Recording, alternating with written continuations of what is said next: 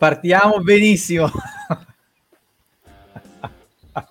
alla, alla stragrande, ho visto il countdown partire due volte. Bene, cari amici di Motorbox, bentornati, puntata numero 15 di Radio Box, stagione quarta. Alberto Saiu insieme a me, Salvo Sardina, Luca Manacorda. Ciao ragazzi. Ciao Alberto. Ciao a tutti. Molto bene, allora Salvo, vogliamo subito mettere il bannerino così Luca può ricordare a tutti come seguirci e dove seguirci. Eccolo qui. Eccoci, Prego. allora ovviamente per la diretta eh, il canale YouTube di Motorbox, Motorbox TV, oppure la pagina Facebook che si chiama chiaramente Motorbox eh, oppure potete seguirci il giorno dopo. Ah no, anzi, c'è ancora il canale Twitch motorbox.com. Altrimenti in differita ci potete seguire come un classico podcast andando su Spotify cercando Radio Box F1. Poi vi ricordo durante tutta la settimana di seguirci su www.motorbox.com e sul nostro profilo Instagram Motorbox Sport. Molto bene, allora Salvo, cerchiamo di fare le cose rapide e concise. Si è corso questo weekend, si correrà anche il prossimo, quindi ti chiedo cortesemente di fare un velocissimo recap sulle classifiche del Gran Premio di scorsa settimana e magari presentando brevemente della prossima. la prossima. Ti dico anche la classifica della prossima settimana. No, vabbè, eh, settimana scorsa, questa domenica, due giorni fa, si è corso in Francia, Gran Premio alle Castellet eh, ha vinto Max Verstappen seguito da Lewis Hamilton e George Russell. Prima volta che quest'anno la Mercedes porta due macchine sul podio. Non c'è la Ferrari perché le, eh, Leclerc è finito a muro, eh, ha diciamo, terminato la sua gara contro le barriere, mentre Carlos Sainz è arrivato quinto. Uh, perché ridi? Cosa, ridi? cosa, ti fa ridere? Perché questa... hai, caricato, hai, caricato, di enfasi la parola muro, cioè oh, no, è a muro cioè, sì, professionale di si è ritirato, ha subito un ritiro. Si è ritirato, un, diciamo, sì, un, un inconveniente, una, uno sfortunato episodio che l'ho visto costretto ad abbandonare la gara. Ecco, facciamo così. Eh, invece settimana prossima si corre, si torna di nuovo a correre, quinta, quarta gara in cinque domeniche di luglio, e poi ci fermiamo un po' anche noi. Eh, Gran Premio d'Ungheria eh, a Budapest sull'Ungaroring, una pista tortuosa che sembra, oh, eh, io qua non faccio altro che riportare quelle che sono le intenzioni degli uomini Ferrari, poter eh, dare la possibilità alla Rossa di ottenere una doppietta. L'ha detto Binotto domenica dopo il Gran Premio, l'ha detto anche Inaki Rueda pochi minuti fa quando fa, hanno pubblicato la loro analisi delle strategie, quindi eh, ci credono e io riporto. Ecco. Ambasciatore non porta pena. Molto bene, ti, fa- ti, ti faccio subito una domanda, qual è la condizione sine qua non per fare una doppietta? Arrivare al traguardo. Esatto, quindi c'è un enorme punto di domanda sulla possibilità che Ferrari possa effettivamente portare a casa questo risultato. Salvo, mandiamo la sigla e poi diamo il via alla puntata numero 15. Se la trovo, ecco.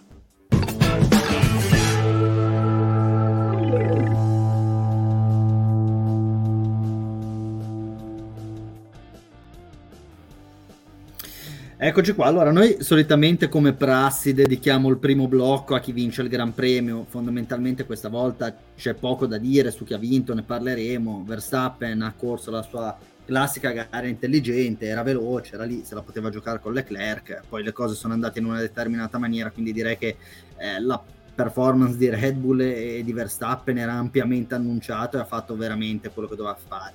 E quindi apriremo questa volta, questa nuova puntata, parlando di chi ha perso, anche perché eh, posto che anche qua Ferrari ci ha abituato a perdere gran premi che avrebbe potuto vincere, però ogni volta trovano un modo diverso per perdere, una volta è la macchina che non arriva al traguardo, una volta è l'errore di strategia, stavolta quello che non ha funzionato è stato il pilota e quindi vorrei subito eh, chiedervi o vorrei subito chiedere la vostra opinione anche partendo da quelle che sono le parole di Binotto. Binotto eh, ha detto che per vincere bisogna essere perfetti, salvo però mi sembra che qua siamo in una fase in cui la perfezione non dico che non sia richiesta, ma sarebbe chiedere troppo, cioè basterebbe fare le cose in maniera decente, ecco, per essere ancora in lotta per il mondiale e qua invece si fanno degli errori che sono così enormi,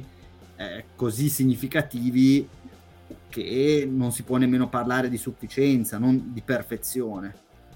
Ma eh, se ipotizziamo, dando un voto alla perfezione, voto 10, la Ferrari credo che sarebbe bastato un 6,5, un 7 eh, in questa prima fase di stagione, in questa prima metà, per essere abbondantemente eh, nel, nel, diciamo nel, ancora in lotta per il titolo. Poi effettivamente eh, la lotta, per carità, qualcuno dirà che non è, non è definitivamente chiusa, penso sarà un tema che, eh, che, analizzeremo dopo nel corso della puntata, però è evidente che 63 punti ehm, con eh, poi una differenza di 70 banalmente tra il primo e il secondo nelle prossime 10 gare, perché ci sono 7 punti di differenza, facendo proprio un calcolo spiccio tra il primo e il secondo. Ma dove l'hai letto questa cosa?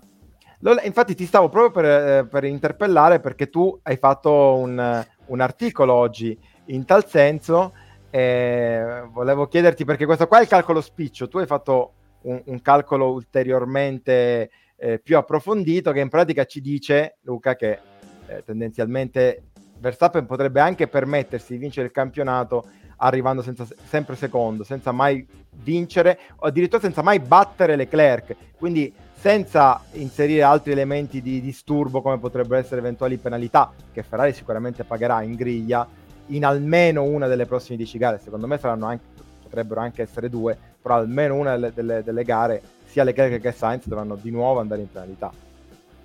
Sì, ovviamente con 10 gare ancora da correre si tratta di un discorso puramente teorico, però è vero che serve per dare l'idea di quanti punti ha perso Leclerc, che ricordiamo che dopo tre gare era 46 punti avanti a Verstappen. Adesso praticamente eh, appunto ha questi 63 punti da recuperare, eh, vincendo le 10 gare rimanenti con Verstappen secondo gliene prenderebbe 70, anzi 71 con la sprint del Brasile però appunto è una distanza che il Verstappen potrebbe colmare comunque rimanendo secondo e facendo il giro più veloce in 9 delle 10 prossime gare, basta che la decima non la faccia appunto Leclerc. Questo per, per dire cose più che altro che eh, la Ferrari si è messa veramente in una situazione impensabile dopo le prime tre gare e adesso paradossalmente non è neppure più tutto nelle sue mani. Ci vorrebbe 1-0 almeno dalla controparte, come sono gli zeri che troppe volte abbiamo visto regalare eh, dalla Ferrari nelle ultime gare. Sì, poi eh, diciamo per, eh, per, chiudere un po' il discorso, è chiaro che fare questi, questi ragionamenti matematici adesso ha sicuramente poco senso, è più una, una questione eh, che indica che è, quello che è il trend di questo campionato. Eh, però è, è, oggettivamente credo che faccia abbastanza male, soprattutto per i tifosi della Ferrari, eh, analizzare 60, cioè parlare di 63 punti di, di, svantaggio in un campionato dove poi eh, credo si possa dire tranquillamente la Ferrari fino a questo momento avrebbe potuto vincere almeno 11 delle 12 gare che si sono disputate. A me l'unica, che, l'unica gara che mi viene in mente in cui Ferrari non è stata forse all'altezza della vittoria è stata Imola. Per il resto, anche quelle che si sono perse di prestazione, eh, mi viene in mente Jed, mi viene in mente Miami, Miami. si sono perse, ma si potevano anche vincere, cioè non, non è stato un, eh, una sconfitta netta in cui tu dici vabbè ma Leclerc è arrivato secondo, non avrebbe avuto alcuna chance, no, eh, anche lì pur non sbagliando, pur non essendoci colpa di, eh, di uno piuttosto che del muretto, piuttosto che del, eh, del pilota, parliamo appunto di Jed e di Miami, due gare che si sono perse normalmente di, eh, di ritmo, sono gare che comunque Leclerc poteva vincere, che la Ferrari poteva vincere, quindi parliamo di una macchina che è ulteriormente migliorata nel corso della stagione, perché lo step evolutivo di Barcellona e quello successivo fatto poi tra eh, ne, nelle ultime gare con questo completamento che è arrivato col nuovo fondo a, alle Castellè hanno, ci, ci, parlano di una macchina che effettivamente è in grado di, di, di vincere le gare e di lottare per tutte le vittorie di tutte le gare. Poi eh, appunto, eh, serve la perfezione, forse no, sarebbe bastato forse un, una sufficienza eh, stentata, risicata per, per, essere ampiamente in lotta per il titolo. Evidentemente questa sufficienza non c'è. Secondo me avete detto una serie di cose estremamente interessanti. Eh, Ferrari ha avuto effettivamente la possibilità di vincere tutte le gare, poi se perdi a Jeddah, se perdi in Canada lottando fino all'ultimo giro, ci sta. E di fatti a questo team, ma direi fondamentalmente a qualsiasi team di Formula 1, non è chiesto necessariamente di vincere il mondiale, di dominare il mondiale, è chiesto avendone la possibilità, avendo una macchina competitiva, di stare in contention fino all'ultimo e secondo me quello che va recriminato a questo team, a questa Ferrari, ai piloti di Ferrari, è il fatto che fondamentalmente dopo metà stagione sono fuori dalla lotta avendo la macchina migliore. E questa è una cosa pazzesca perché per molti anni, forse un po' inebetiti dai successi di Red Bull con Vettel e di Mercedes, con i vari Hamilton, Rosberg e via dicendo, abbiamo sempre creduto, ci siamo fatti l'idea che con la macchina migliore vince facile il titolo.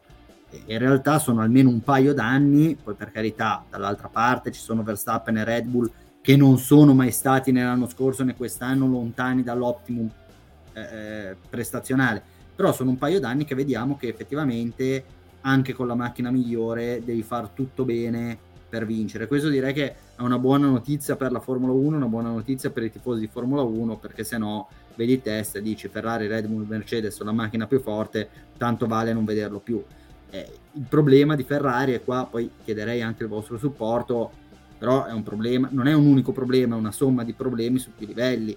Eh, io in questo caso qua partirei dai piloti, abbiamo criticato il team, eh, la parte strategica del team e, e, anche di progettazione, di affidabilità in moltissime occasioni, fondamentalmente qua il colpevole, non dico della mancata vittoria perché poi possiamo parlarne, non è detto che avrebbero necessariamente vinto, ma il colpevole della perdita di almeno 18 punti è Charles Leclerc.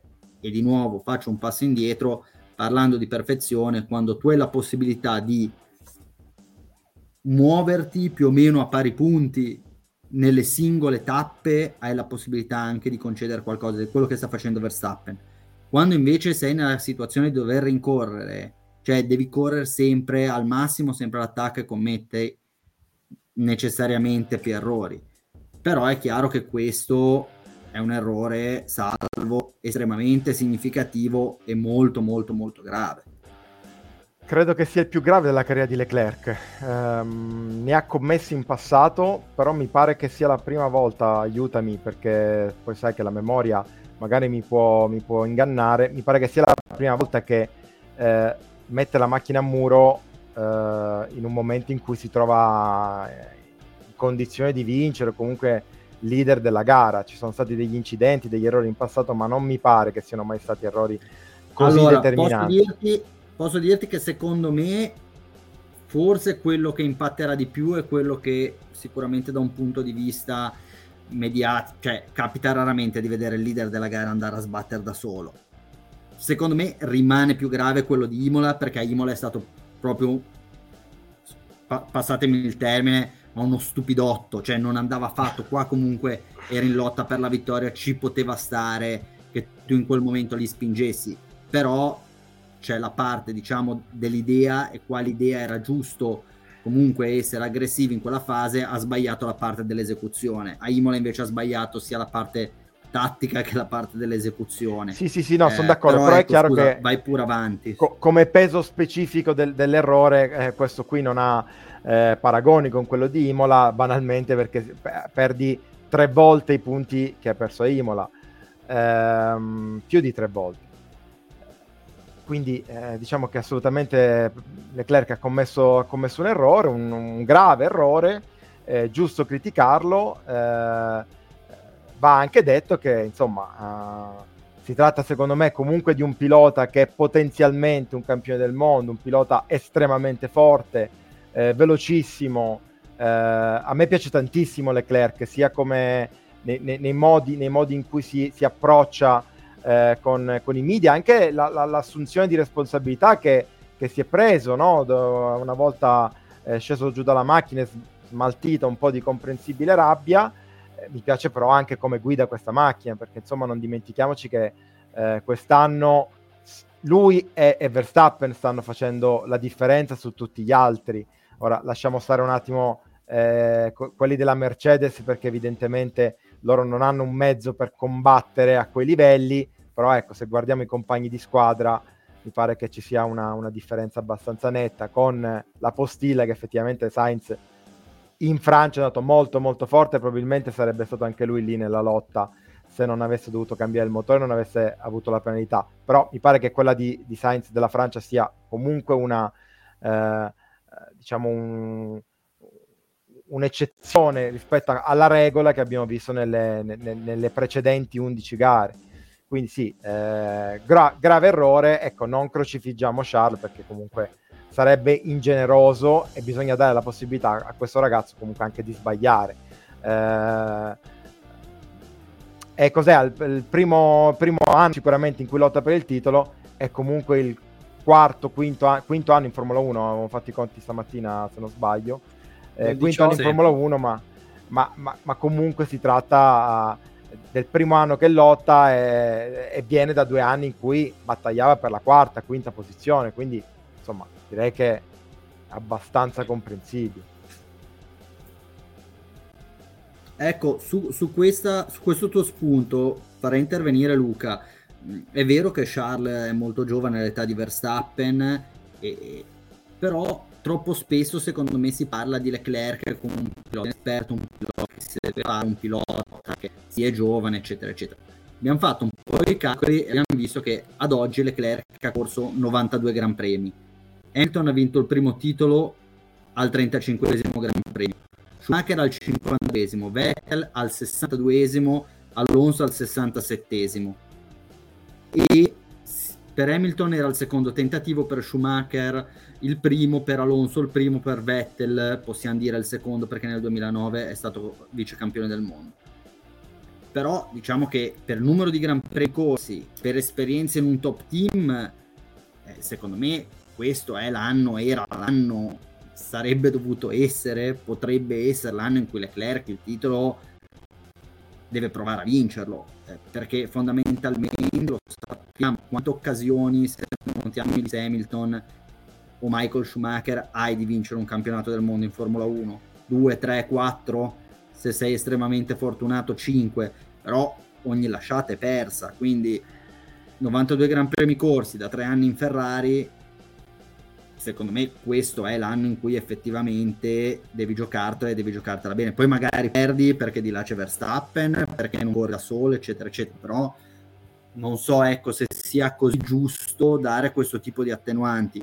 Poi il bello dello sport è vederli correre, vederli giocare, uno vince, uno perde, ci sta. Però non so ecco, se, questo, se questa idea della, della giovane età e della poca esperienza possano reggere. Sì, no, in effetti ci sta ed è il motivo per cui secondo me paradossalmente è più pesante l'errore di Imola che quello di domenica, perché Imola veniva da un periodo in cui era in fuga in classifica generale. Qua, se vogliamo, è giustificato il fatto che ormai per motivi che non dipendono solo da lui, parlo di quei praticamente 50 punti persi tra Spagna e Azerbaijan, senza neanche stare lì a vedere Monte Carlo e Silverstone, l'hanno messo nella condizione ormai di dover dare il tutto per tutto o la va o la spacca perché la situazione ormai è disperata, quindi gli errori che fa adesso sono più giustificabili di quelli fatti eh, di quello fatto Imola. Quindi anche rispetto agli altri piloti è vero che ha più esperienza, quindi da quel punto di vista è meno giustificabile, però forse rispetto a quei piloti e l'anno in cui hanno vinto loro il loro primo mondiale gli sta mancando anche il supporto uh, della squadra. Eh, prima di, di, andare avanti, eh, leggio, leggo questo intervento di Gianluca Giacchè, che salutiamo. Eh, ci chiede se non, l'errore più grande, più grave non sia stato la scelta di questo assetto effettivamente un po' estremo, evidentemente una scelta fatta di concerto con il team, è un assetto che però poi probabilmente ha avuto i suoi... Um, ha, ha, giocato il suo ruolo no? Nel, nel, nell'errore perché un assetto chiaramente si vedeva proprio in maniera abbastanza evidente impostato sul sovrasterzo che poi l'ha portato a perdere il posteriore in curva 11 Luca o Alberto chi vuole. Sì ma no, posso andare da... io così poi? Vai vai, facciamo... vai, vai Alberto. Così poi facciamo intervenire Luca su Sainz. Eh, ma secondo me sono, sono, scelte di nuovo e fino a quel momento stava andando bene e quella curva lì l'ha sempre fatta bene per, 15-17 giri, 18 giri e poi ha sbagliato. Quindi secondo me poi lì hanno scelto con la consapevolezza di chi aveva tutti i dati. E... Però di nuovo magari ti metti nella condizione di dire, e questo l'ha anticipato Luca, andiamo sempre al limite anche da un punto di vista dell'assetto perché non ci basta più arrivare secondi. Quindi fai un assetto da o la va o la spacca e questa volta l'hanno spaccata però ecco non, non vedo che no, non vedo in questo errore o nella scelta di un assetto del genere un, un, qualcosa di così grave anche perché diciamo la verità alle Castellè non l'ha mai picchiata nessuno cioè è anche una pista dove se per assurdo perdi la macchina 99 volte su 10 la recuperi qua lui è stato particolarmente sfor- cioè, sfortunato. Eh, è stato sfortunato perché era il Castellè, in qualsiasi altra pista con un po' di ghiaia la, la sua gara sarebbe finita lì. Però diciamo che questa forse era la pista dove un tipo di, di rischio sull'assetto poteva anche starci. Ecco. Allora, parlando di, di Sainz, Luca, eh, salvo l'accennato, Sainz ha fatto, secondo me, la miglior gara dell'anno dal punto di vista prestazionale era molto forte al venerdì, probabilmente si sarebbe giocato la pole eh, al sabato e mm, è stato molto bravo e molto carino anche, eh, visto t- tutte le polemiche che ci sono state a cavallo di, tra Silverstone e, e, gara 1 in Austria, a mettersi a disposizione di Leclerc, a dare i lasci, eccetera, eccetera. Eh, ha fatto una grande gara, ha concluso solamente quinto, eh, ci sono un paio di cose, bene la performance, male l'errore eh, dell'unsafe release, punto di domanda sulla strategia, ecco. Sì, eh, ho visto dalla scaletta che di strategia ne parliamo dopo, quindi evito di passarci sopra adesso. Limitandomi a Sainz, eh, sicuramente è stato il suo miglior weekend dell'anno, l'ha detto anche lui sabato dopo le qualifiche, questo non era proprio il sabato, era il sabato in cui potevo fare la pole sull'asciutto, perché poi una pole l'ha fatta, ma in altre condizioni eh, e invece da quel punto di vista è stato sfortunato, però sta attraversando un momento molto buono, questo weekend è stato in forma e ricollegandoci un po' a quello che dicevamo prima, lui e Perez stanno un po' avendo questo andamento sin- sinusoidale ad alti e bassi, adesso Perez è andato fortissimo fino a Monte Carlo, poi nelle ultime gare in calo, lui è partito male adesso sta andando meglio, questa è la differenza tra, finora tra loro due e Leclerc e Verstappen che bene o male sono comunque sempre là davanti. Vediamo se nella seconda parte di stagione può essere un fattore. Eh, c'è poi sempre il discorso di eventuali ordini di scuderia, però la, la classifica per come adesso, insomma, non, non, diciamo che imporgli un ordine di scuderia con Leclerc così lontano da Verstappen non è di nuovo il momento migliore. Sembrava che il problema si fosse risolto dopo l'Austria, ma adesso dopo la Francia siamo di nuovo sarà di nuovo lì, se in Austria se la giocano sarà difficile anche gestirli eventualmente. In Ungheria, perdono. Certo, sì, no, poi c'è anche il tema che qua è stato Leclerc a metterla a muro, quindi diventa ancora più difficile dire Sainz, Charles deve recuperare dei punti dopo che l'ha messa a muro, fallo passare.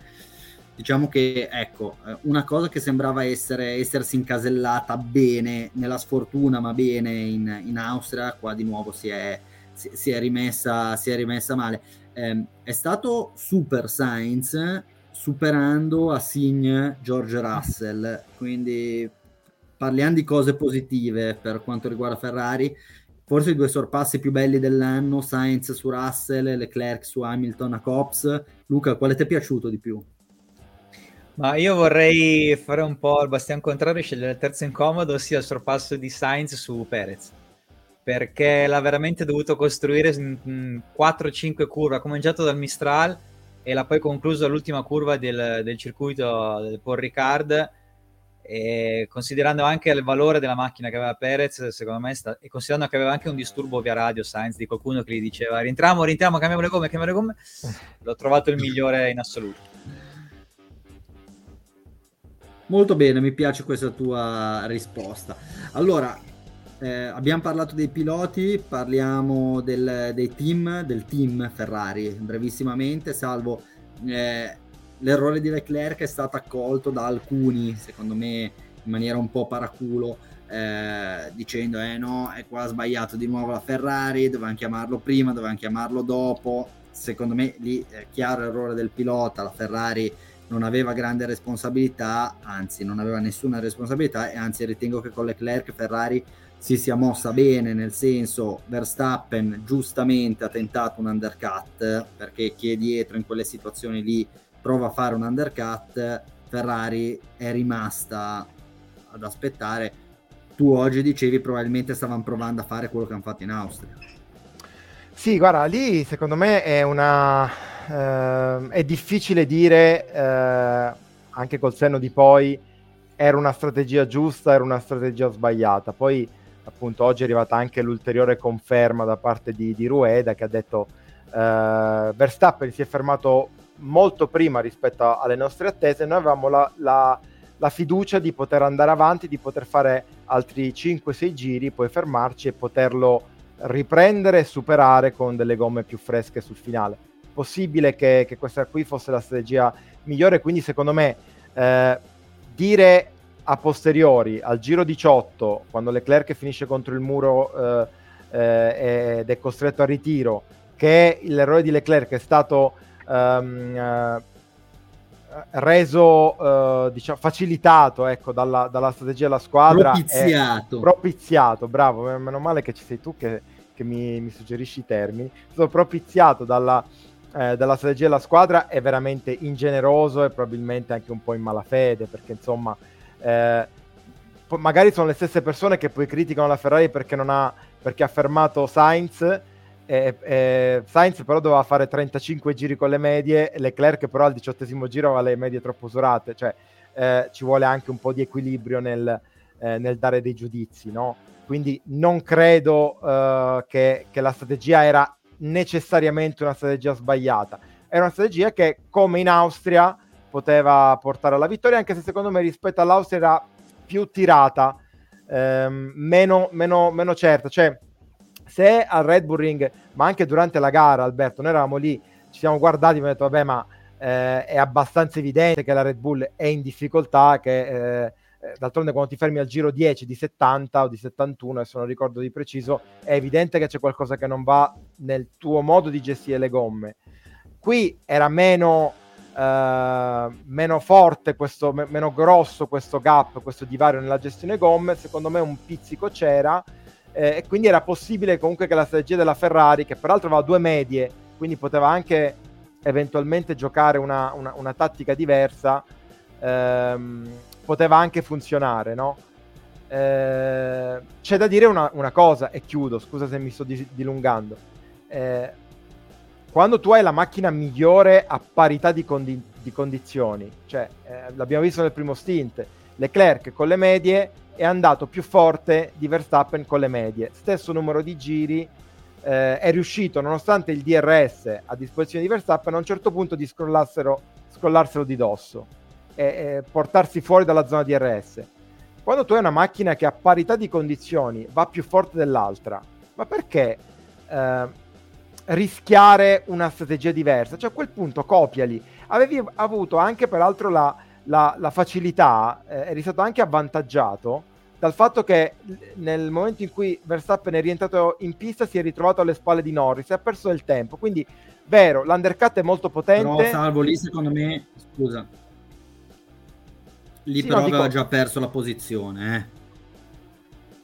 Lì, se, lì se si fosse fermato al primo giro, non credo. Se si fosse fermato mm, al primo sì, giro, non sì. credo. Guarda, Horner ha detto che gliel'ha presa in mezzo giro. Considerando che va a metà del giro di Verstappen eh, dopo la sosta era già davanti secondo cioè nonostante, nonostante, il traffico di Norris? Sì ma Norris l'ha passato cioè Norris non ha perso un decimo. Ok. Però comunque eh, voglio dire eh, se è così eh, allora non, non dobbiamo e neanche poi c'è discutere. da dire che che questa è, è, anche una pista dove la track position un po' non è l'Austria, ecco. Il sorpasso lo fai, ma lo devi costruire, devi avere anche un vantaggio prestazionale di un certo tipo. Però, ecco, non sappiamo se, se la strategia sarebbe stata vincente o meno, però te la giocavi ad armi pari, secondo me, in un verso o nell'altro. Poi c'era da smarcare il fatto che probabilmente Red Bull, avendo due, un set in più di hard, ha anticipato la sosta anche per poi mettere in difficoltà Ferrari eventualmente col secondo set di medie, quindi ci stava. Non sappiamo come sarebbe andata, ma non mi sembrava una strategia sbagliata. La strategia che invece mi ha fatto un po' più dubitare, ecco, della, di nuovo, de, della capacità e della lettura del muretto della Ferrari è stata quella di Sainz, perché mi può andare bene anche fare il discorso hard poi ti fermi presto perché c'è la, eh, perché c'è la safety car e quindi monti le medie molto presto e non riesci ad arrivare fino in fondo però al netto di tutto non ha senso, secondo me non ha avuto grosso senso far fermare Sainz nel momento in cui aveva superato Perez, o meglio far perdere del tempo a Sainz che doveva recuperare 5 secondi dietro a Perez, quando in realtà magari lo potevi fermare 5, 6, 7 giri prima e fargli sfruttare al massimo le medie nuove. Non so Luca che idea ti sei fatto se tu con Sainz avresti fatto qualcosa di diverso, chiamarlo prima, non chiamarlo, mm, non lo so. Allora, sicuramente c'è il momento, voglio dire, neanche, in cui l'hanno chiamato è sbagliato anche perché non è neanche giustificato dal fatto di, di, dire aspettavano che avesse un vantaggio per cui una volta fermato rientrava in quinta posizione, perché comunque è rientrato in mezzo al traffico. Poi è vero, in un attimo è risalito dalla nona alla quinta posizione, che era quella a cui sarebbe finito in ogni caso eh, chiamandolo un po' prima. Però insomma, non c'era questa giustificazione. L'hanno quindi chiamato, o comunque hanno discusso ancora una volta, come era successo anche eh, a Silverstone, mi pare, un sacco e anche a Monte Carlo, un sacco su quale fosse la, la, la strategia migliore. Cioè, comunque il, il box hanno sottolineato anche tanti ex campioni del mondo che hanno commentato la strategia Ferrari su Sainz di questa domenica, da Hill a Rosberg a Villeneuve. Cioè, il box non può dare così poche idee chiare al pilota e lasciarlo sempre troppo lì. Va bene il confronto, però così invece di aiutarlo sembra che lo confonda. E poi nascono queste situazioni per cui poi vai a richiamarlo dopo che ha passato Perez. Poi allora è vero, Rueda dice rischiavamo magari di allungare troppo la vita delle gomme e rischiare l'esplosione. A parte che, come ha detto Sainz, hanno i dati sotto controllo sempre al muretto, quindi in un caso di estremo pericolo avrebbero richiamato qualche giro dopo, cioè almeno altri 5 giri dopo. Però quello era l'unico modo per cercare di scavare quei 5 secondi di gap su Perez e mantenere il podio. Non l'hanno fatto, hanno rinunciato subito, non si sa esattamente perché alla fine poi anche se ti perdi il terzo posto, amen, perché non è che quella fine, quel quinto posto di Sainz alla fine dell'economia del campionato pesi così tanto. Quindi boh, secondo me ancora una volta mettici tutto quello che vuoi, ma il caos ha regnato sovrano, non, ha, non hanno dato assolutamente eh, sensazione di avere lucidità e controllo delle variabili in pista di quello che bisognava fare.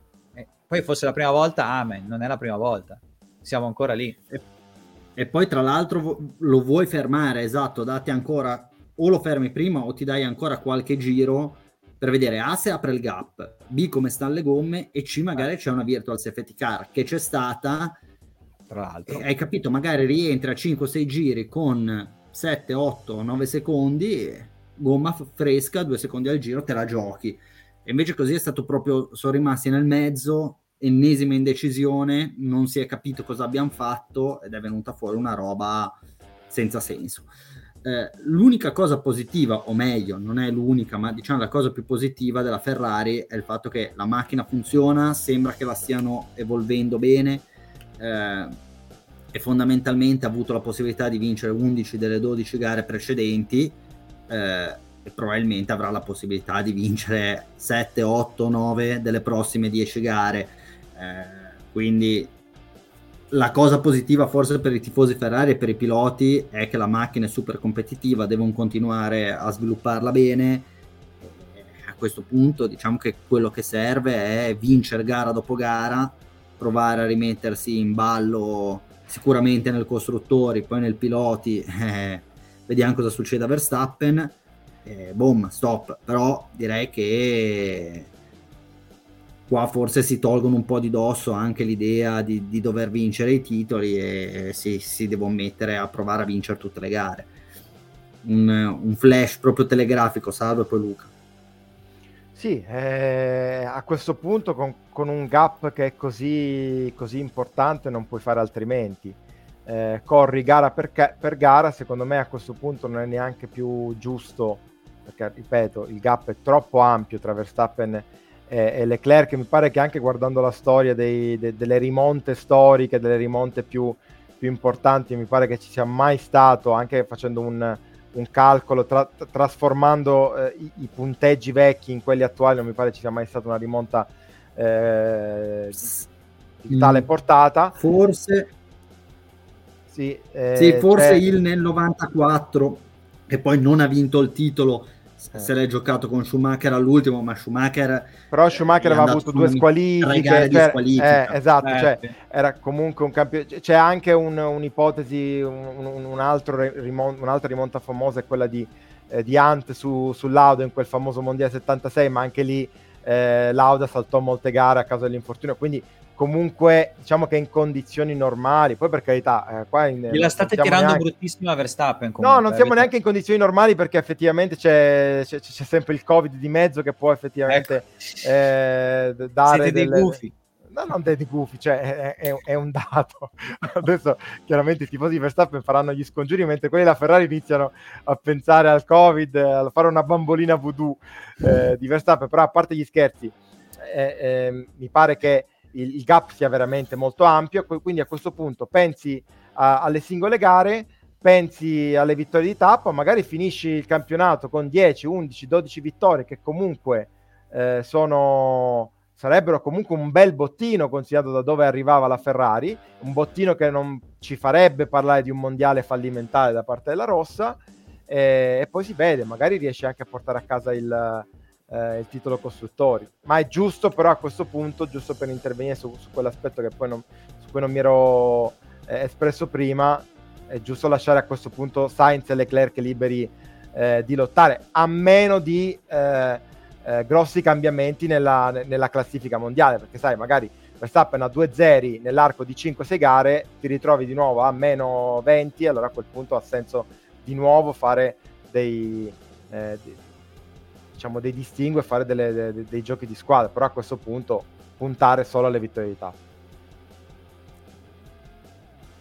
Sì. Benissimo, allora dopo 37 minuti possiamo parlare di chi ha vinto.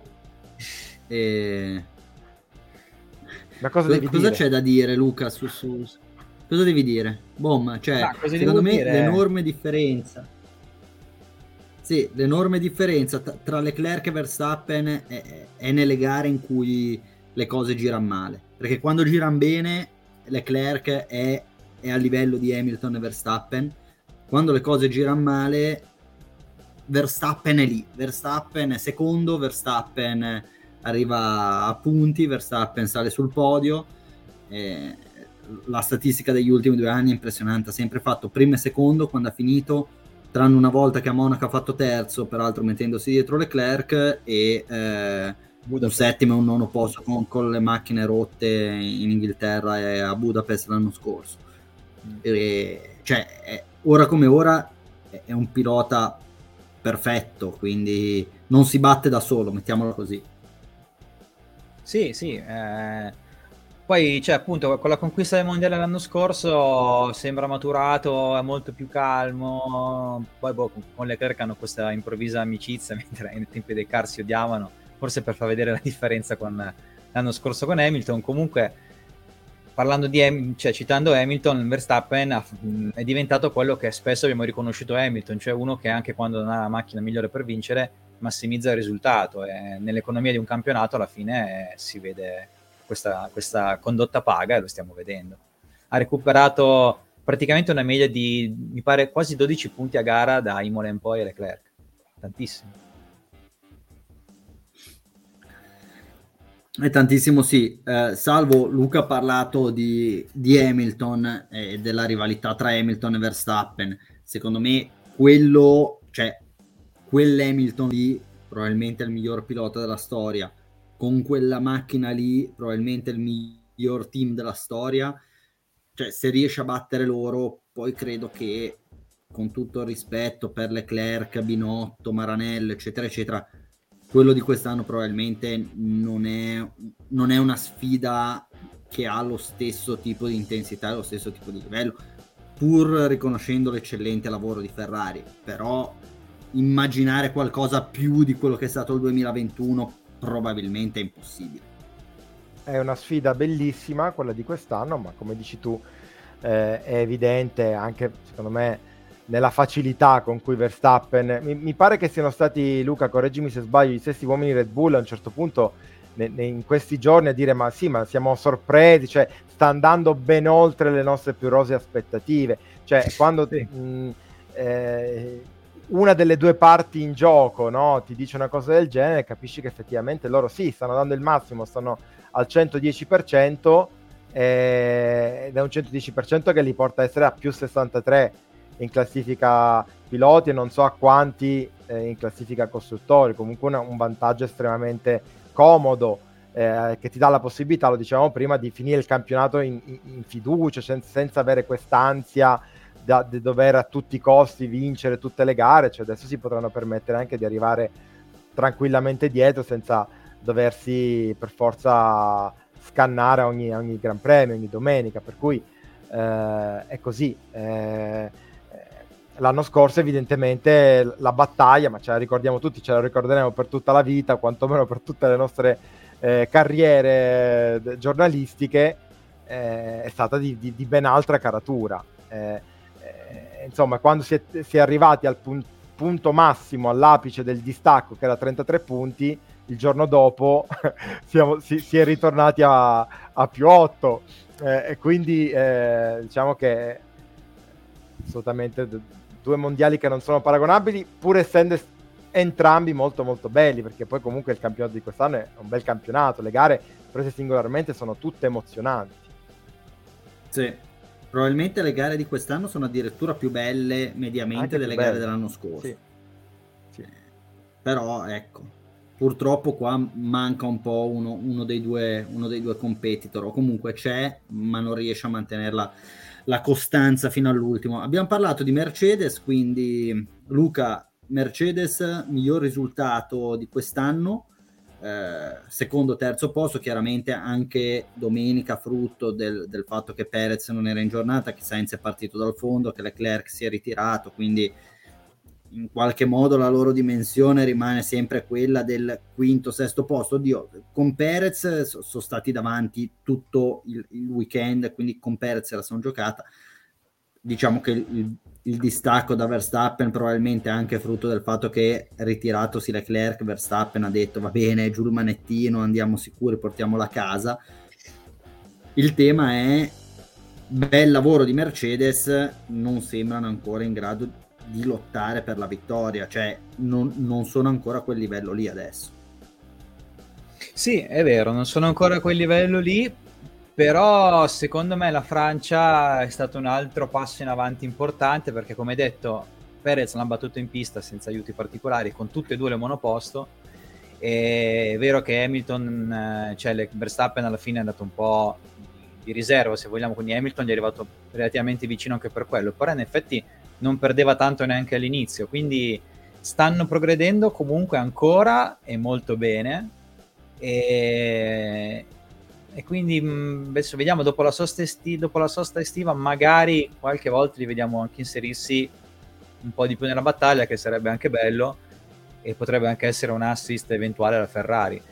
C'è poi sempre il tema che Hamilton deve vincere una gara perché ne ha vinta una in tutte le stagioni che ha disputato e, e deve vincere anche quest'anno deve continuare questa striscia infinita. Allora prendo in mano io la situazione ecco, Luca volevo, volevo farti un Vai, vai. Sì, no, no, volevo, volevo farti un, una considerazione. Loro però rappresentano l'opposto totale della Ferrari, cioè non hanno una macchina competitiva o comunque non competitiva come Ferrari e Red Bull, massimizzano e se vediamo le classifiche, Russell ed Hamilton hanno fatto più o meno i punti di, di Sainz e di fatto credo che sia più vicino a Mercedes a Ferrari in classifica piuttosto che non, piuttosto che Ferrari a Red Bull. Quindi esatto. stiamo parlando di un team che sa lavorare bene. Ecco, mettiamola così: se la Ferrari fosse grigia, probabilmente loro sarebbero in testa al mondiale. Oh. Eh, diciamo che comunque di pasticci di strategia non abbiamo visti, ritiri di problemi di affidabilità mi pare neanche. La striscia di Russell nei primi 5 prosegue, quindi questo vuol dire che loro stanno massimizzando il potenziale della macchina e appunto lo si vede dalla classifica costruttori dove sono più vicini loro al secondo posto della Ferrari che la Ferrari al primo da Red Bull, questo è tutto detto, considerando anche da dove partivano. Io volevo aggiungere una cosa, eh, perché secondo me sarà interessante anche poi nel, nel, nel, prosieguo del campionato vedere cosa succederà a partire da Spa, perché con, quest- con l'introduzione che ormai è ufficiale di questa famosa direttiva tecnica sulla, eh, sul, sul, fondo e soprattutto sulla, sul consumo del fondo e sulla flessibilità eh, del fondo, eh, chissà che eh, Ferrari e Red Bull non siano portate, forse più Red Bull che non Ferrari, a perdere qualcosina in termini prestazionali e di conseguenza eh, non possa essere la Mercedes a avvicinarsi ulteriormente. Eh, loro sembrano abbastanza sicuri che uno dei motivi per cui gli altri due team va- vanno così forti è relativo a, a quello. Eh, per cui eh, se la Mercedes dovesse, avere, dovesse guadagnare ancora un paio di decimi sarà interessante e tornerà magari utile anche nel discorso mondiale perché sai eh, finché eh, eh, Leclerc vince e Verstappen arriva secondo vale il discorso che abbiamo fatto prima ma se eh, alle spalle di Leclerc magari si può inserire Hamilton magari si può inserire Russell e Verstappen rischia determinate gare di fare terzo o quarto allora può effettivamente cambiare tutto. Resta il fatto che però, il discorso che ci siamo fatti più volte, comunque la Ferrari è tutt'altro che un team perfetto, per cui... Comunque senti, eh, sentite anzi, so che devo, devo, salutarti Alberto che hai un, un, impegno, quindi ci lasci nella fase finale di, questo, di questa puntata, ti ringrazio. Eh... Nella fase più bella, nella fase più bella. Nella, fa- nella, fase più bella di questa puntata, quindi grazie e con te ci vediamo martedì prossimo. Eh, martedì per l'ultima puntata prima del, del, summer break. Ciao. Ciao Alberto. Ciao ragazzi, invece... ciao a tutti, ciao ciao. Ciao ciao ciao. E noi invece, caro il mio Manacorda, adesso, adesso si cazzeggia proprio.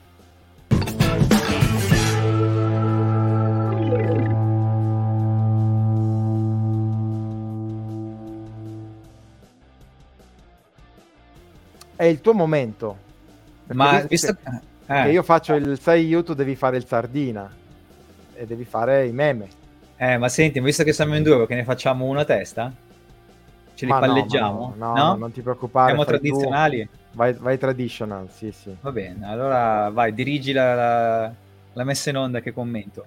Questa volta possiamo ricordare che sei stato tu il uh, Deus ex machina di tutta la, la classifica, quindi Pazzesco. io non ho assolutamente voce in capitolo sui meme che hai scelto. È una top 6 e parto con la sesta posizione. Vai, ovviamente è una top 6 dove il tema Ferrari domina eh, e quindi subito partiamo in sesta posizione con questo meme da andare a pesca con un Audi R, non mi ricordo mai quanto.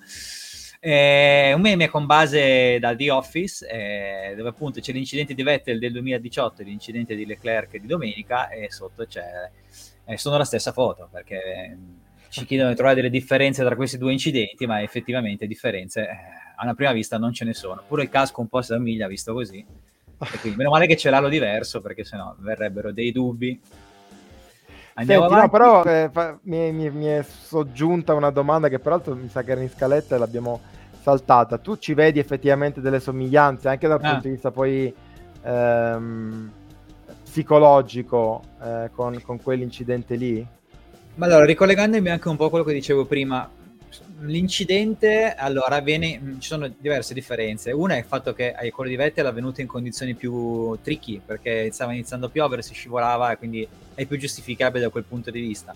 La cosa più grave è però il momento che stanno vivendo, che sta vivendo Vettel che sta vivendo Leclerc, nel senso che Vettel era in testa al mondiale quando è successo quell'incidente ed era riduce dalla vittoria a Silverstone, quindi aveva tutto un flusso positivo alle sue spalle che non giustificava eh, l'azzardare troppo, anche se appunto è giustificato dalla pioggia. Invece Leclerc sta cercando in tutti i modi una, rispo- una rimonta disperata e quindi da quel punto di vista lì è più giustificabile. Differenze sono tante, l'esito finale che alla fine si, si piangono sempre lacrime rosse. Vado con la 5. Vai con la 5, che è appunto il numero anche di, di Vettel, e si torna a parlare di Ferrari E qui appunto c'è la Ferrari che in tutti i modi si fa del male, si spara, eh, nel senso che mh, c'è una Ferrari che mira con eh, il fucile da cecchino, che potrebbe essere Binotto o Rueda con le strategie, c'è una Ferrari con la pistola puntata alla Ferrari, che potrebbero essere i meccanici che fanno un unsafe release, e c'è una Ferrari che punta la pistola alla testa della Ferrari, che potrebbero essere i piloti con i loro errori. Morale, c'è sempre la Ferrari che si piglia da sola un, un proiettile in testa. Però se ci pensi, questo, questo meme qui è praticamente la, la, la, la, l'esplicitazione fatta meme di quella frase che avevo detto inizio anno, questo mondiale può perdere la Ferrari. Cioè effettivamente è ribadito, è più, più, è ribadito più e più volte. Vabbè, numero 4. Numero 4, stacchiamo un attimo dal tema Ferrari e abbiamo qua il retropodio di domenica con l'immagine ormai diventata iconica di Russell che si guarda gli highlights e uno sfinito Hamilton sdraiato per terra e qualche buon tempone del web ci ha aggiunto eh, il famoso calcio di Verstappen alla gomma esplosa agli Abaku l'anno scorso, giusto? Sì. E, e, qua invece di tirare un calcio alla gomma eh, della Red Bull tira un calcio alle gomme di Hamilton, diciamo. giusto per re- riattivare la, la sfida, la, la rivalità che c'è tra loro due. E poi andiamo sul podio, si torna a parlare di Ferrari, ho messo nel gradino più basso i nostri up and down, top e flop, con questo meme con Johnny Depp e il bambino che gli chiede chi parte in pole position, Leclerc, e poi i due si abbracciano affranti perché anche questo tema delle pole di Leclerc che non diventano mai vittoria sta diventando veramente preoccupante eh, perché a proposito di statistiche Leclerc ha fatto 16 pole con quella di sabato ne ha convertite in vittoria 4 a differenza sua Verstappen ne ha fatte altrettante 16 ne ha convertite 11 e se vogliamo ancora farci più male in quelle 16 gare in cui Leclerc partiva in pole 6 volte ha poi vinto Verstappen quindi forse è il caso di non fare più le pole a questo punto è il sabato del villaggio, no? È il titolo è il sabato del villaggio. Esatto, dove per dare anche un po' di cultura ai nostri ascoltatori abbiamo preso questa citazione del um, Leopardi. E il sabato del villaggio, appunto, con tutte le sue attese, con tutta la sua ansia, con tutta la sua aspettativa per la domenica, e poi la domenica la si vive e ci lascia delusi così come è successo con la Ferrari. Penso che sia il momento di cultura più alto della storia di, di Radio Box. Elevatissimo. Quindi quindi vado sul meme numero 2 per ritornare a, ad abbassare il livello, mi sembra doveroso a questo punto. Posizione numero 2 è questo meraviglioso meme, questa storia che praticamente va a candidare Marc Genet come erede naturale di Gianfranco Mazzoni perché ricordiamo che Marc Genet qua dice wow Callo, chi parte da pole qui ha sempre vinto, tac, c'è Leclerc che parte in pole e sappiamo com'è andata. Leclerc, eh sì, poi Genet che dice wow Callo, il circuito è fatto in modo che non puoi andare contro le barriere. Chi che va contro le barriere? Leclerc.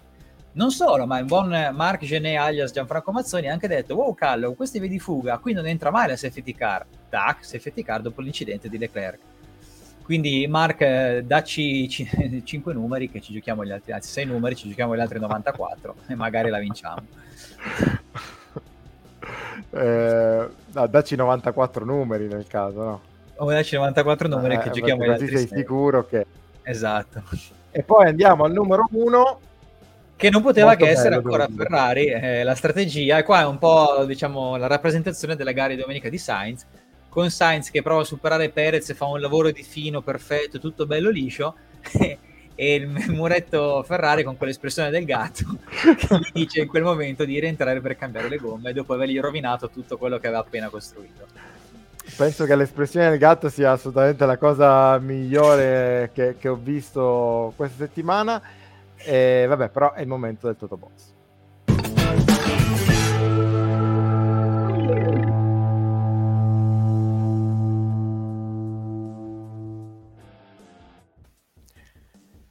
Ci accingiamo accaldati, sudati verso la fine di questa, di questa puntata numero 15 di Radio Box con uh, la classifica del Toto Box, una classifica che vede un Luca Manacorda sempre più Verstappen lì eh, che continua anzi a rosicchiare punticini e a estendere la sua leadership 73 punti eh, contro i miei 57 Saiu più o meno eh, resta là, si fa sotto per il, ter- per il secondo posto. Valtieri però con uno scatto d'orgoglio ha fatto 6 punti e quindi intanto ha superato i Radio Box All Stars che in questo caso erano eh, rappresentati da Rosario Giuliana che eh, salutiamo. ha fatto 0 però, quindi Rosario bene ma non benissimo.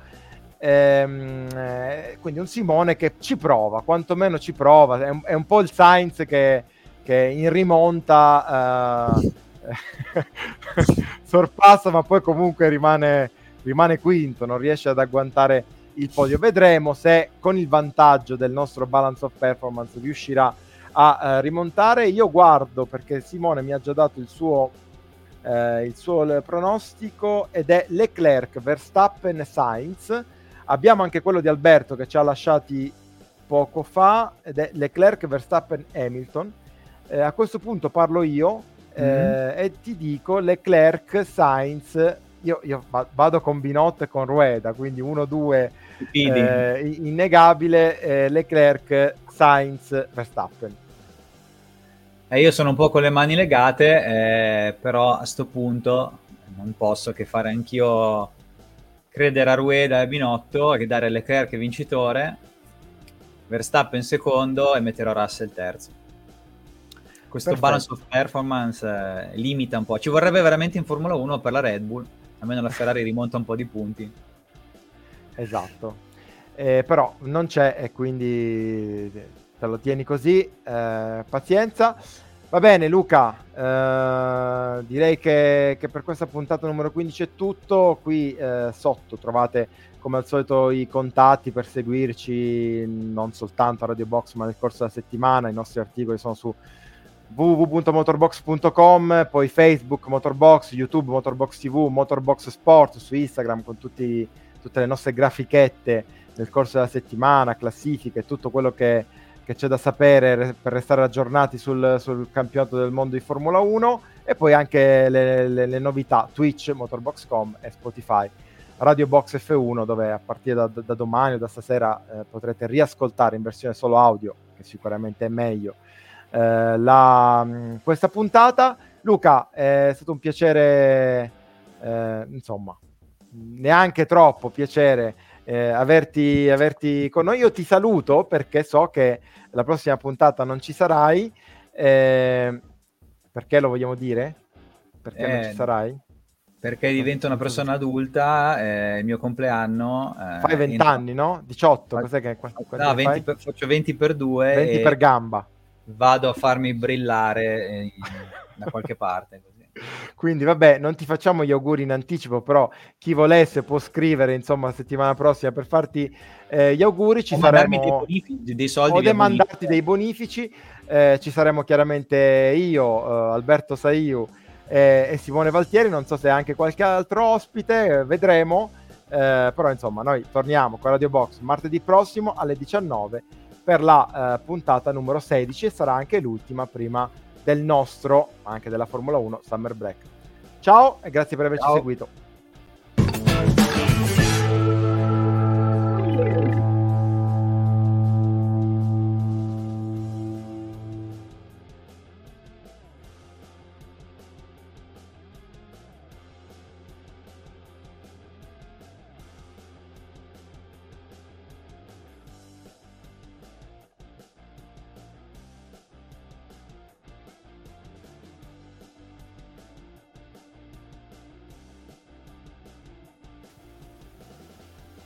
Cesemo. No, non lo so perché mi dice che ancora non si, non si è conclusa. Aspetta un attimo.